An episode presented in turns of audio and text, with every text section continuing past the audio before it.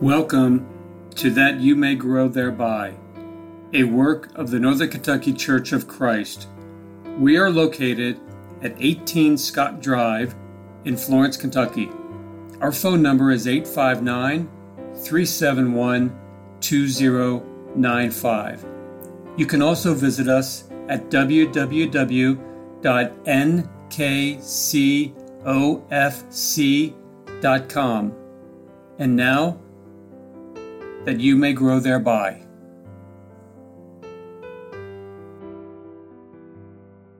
Thank you for listening to That You May Grow Thereby. My name is Greg Littmer. I am one of the elders of the Northern Kentucky Church of Christ. And for the past few episodes, we've been looking at the book of Ecclesiastes. We've talked about the evil days of chapter 12, actually starting our study together at the back of the book. We saw the value of companionship, focusing on Ecclesiastes chapter 4, verses 9 through 12. In this episode, I want to go to the beginning of the book of Ecclesiastes and make certain that we all understand just exactly what it is that Solomon is doing in this book. In verses 1 and 2 of chapter 1, Solomon wrote these words The words of the preacher, the son of David, king in Jerusalem.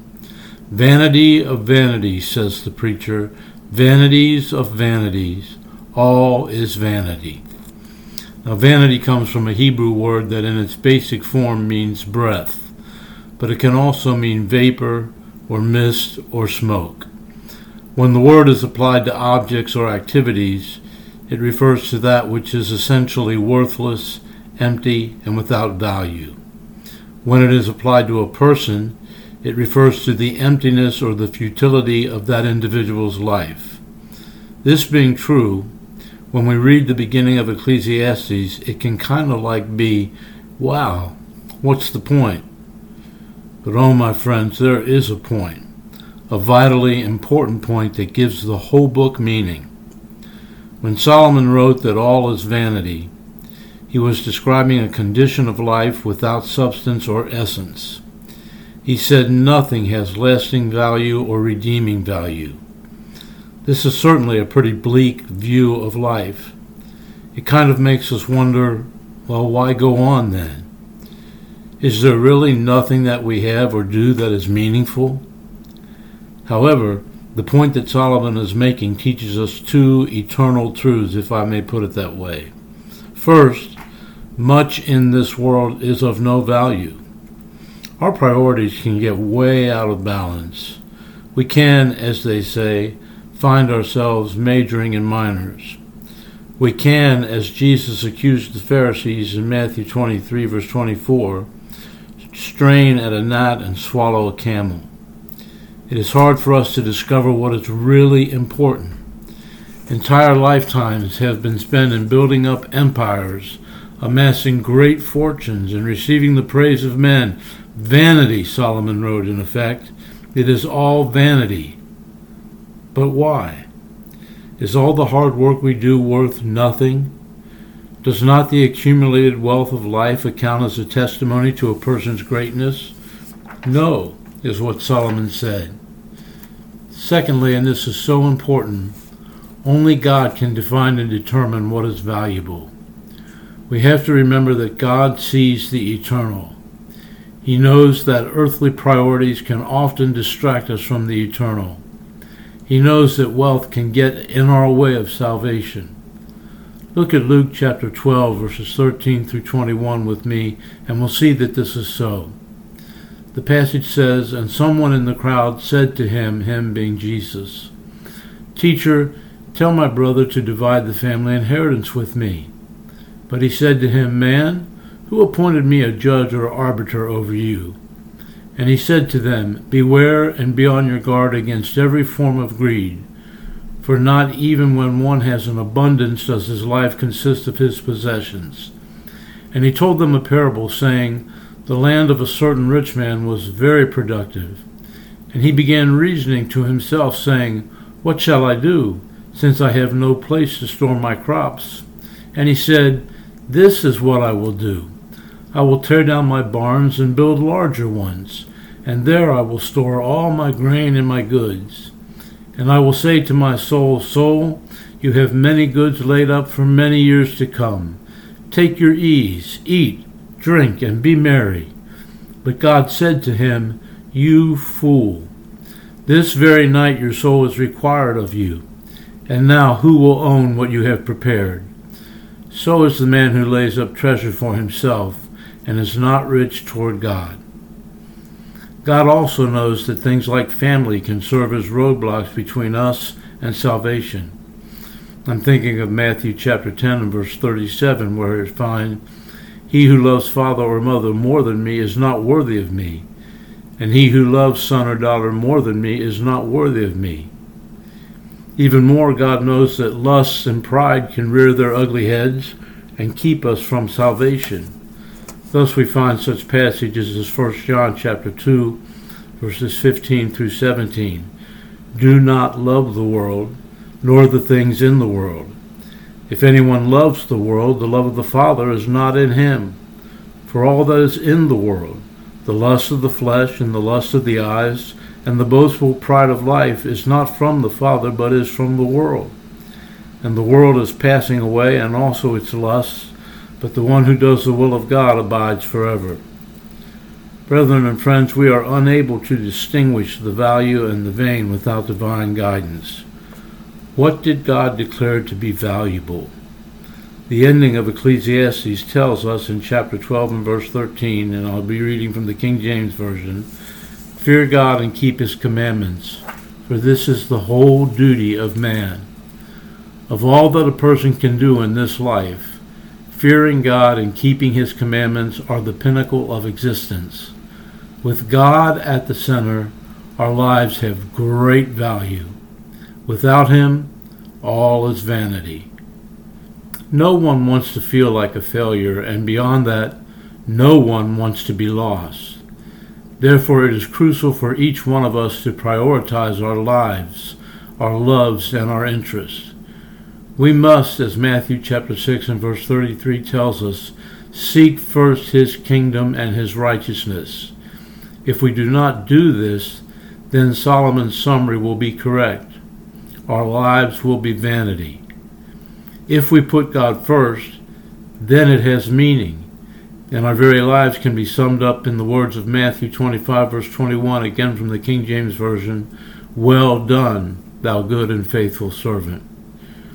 Now let's read Ecclesiastes chapter 1, verses 3 through 5. Let's make it 3 through 9. Solomon wrote the following. What advantage does man have in all his work which he does under the sun? A generation goes and a generation comes, but the earth remains forever. Also the sun rises and the sun sets, and hastening to its place it rises there again. Blowing toward the south, then turning toward the north, the wind continues swirling along, and on its circular courses the wind returns. All the rivers flow into the sea yet the sea is not full. To the place where the rivers flow, there they flow again. All things are wearisome. Man is not able to tell it. The eye is not satisfied with seeing, nor is the ear filled with hearing. That which is is that which will be, and that which has been done is that which will be done. So there is nothing new under the sun.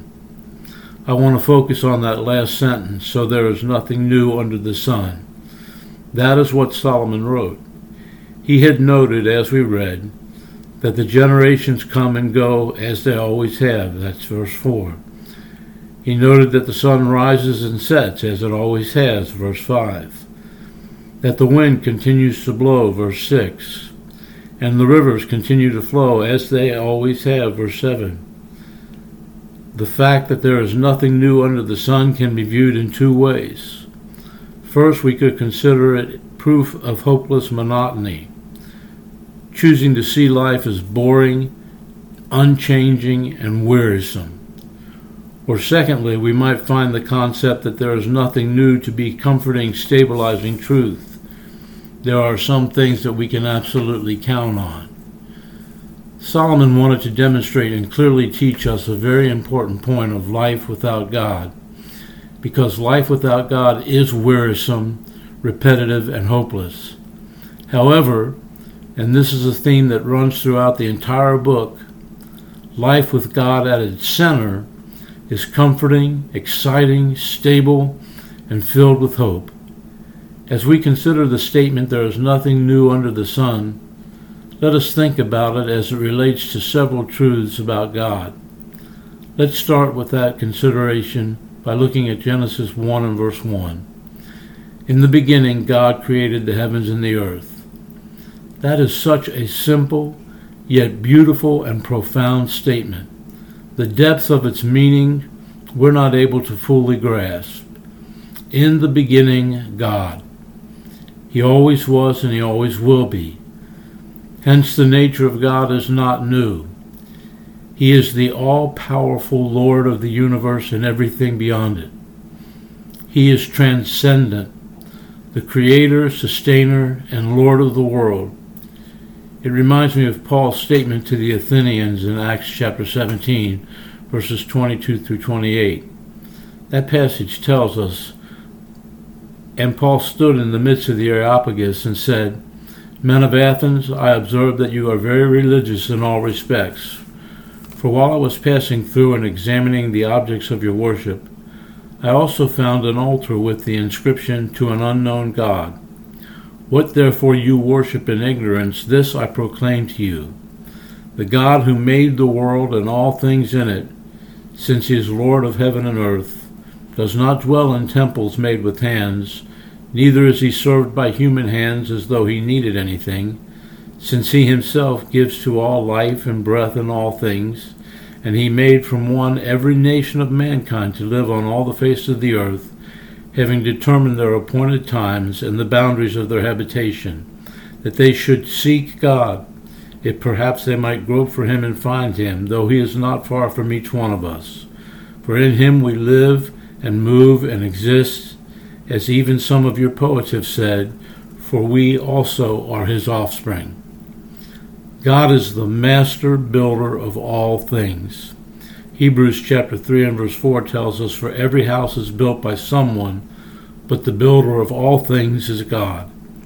He exercises his lordship from heaven, for heaven is his throne and the earth is his footstool. He is the Almighty with whom nothing is impossible. There is so much more about the nature of God that we could say, but it doesn't change. Surely there is great comfort to be found in the words of Hebrews 13 and 8. Jesus Christ is the same yesterday and today, yes, and forever. Consider also that God's work is not new. Ecclesiastes chapter 3 and verse 14 tells us, I know that everything God does will remain forever. There is nothing to add to it, and there is nothing to take from it, for God has so worked that men should fear him. Jesus said in Matthew 24 and verse 35, Heaven and earth will pass away, but my words shall not pass away. False teachers may misrepresent the gospel or the plan of salvation, but they cannot change, actually change, any part of the immutable will of God. Don't you find that comforting? God's plan for man is not new back in Ecclesiastes chapter 3. We'll pick up reading in verse 11 and continue through verse 14. Solomon wrote, He has made everything appropriate in its time. He has also set eternity in their heart, yet so that man will not find out the work which God has done from the beginning even to the end. I know that there is nothing better for them than to rejoice and to do good in one's lifetime. Moreover, that every man who eats and drinks sees good in all his labor.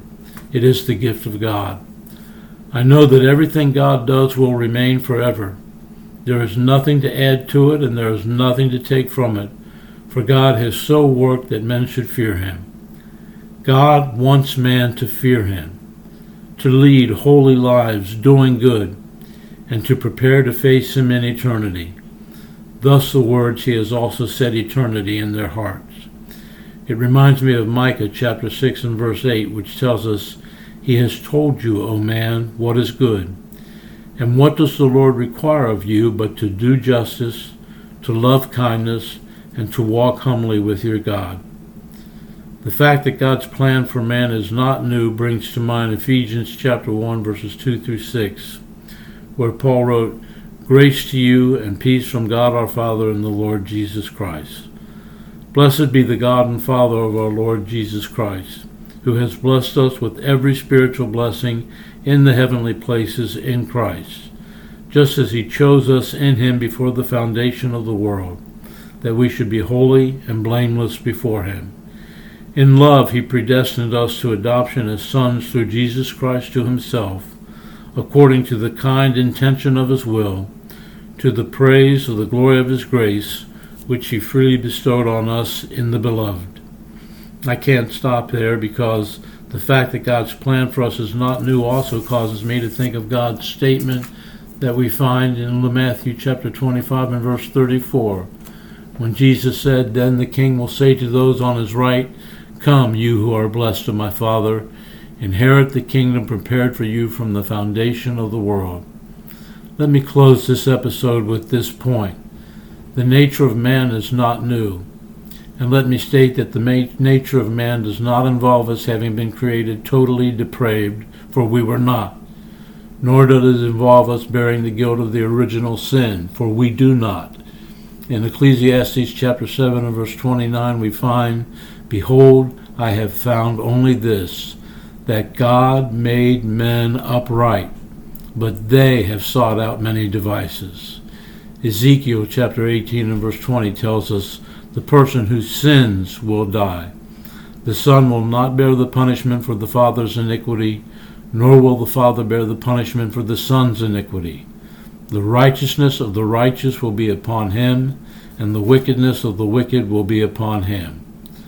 God created man upright, but man sought out many devices. This truth teaches us that it is not natural for man to sin. In other words, God did not create man so that he would sin. God created man with the free will, and man chose to sin. For it to have been otherwise would have been contrary to the very nature of God.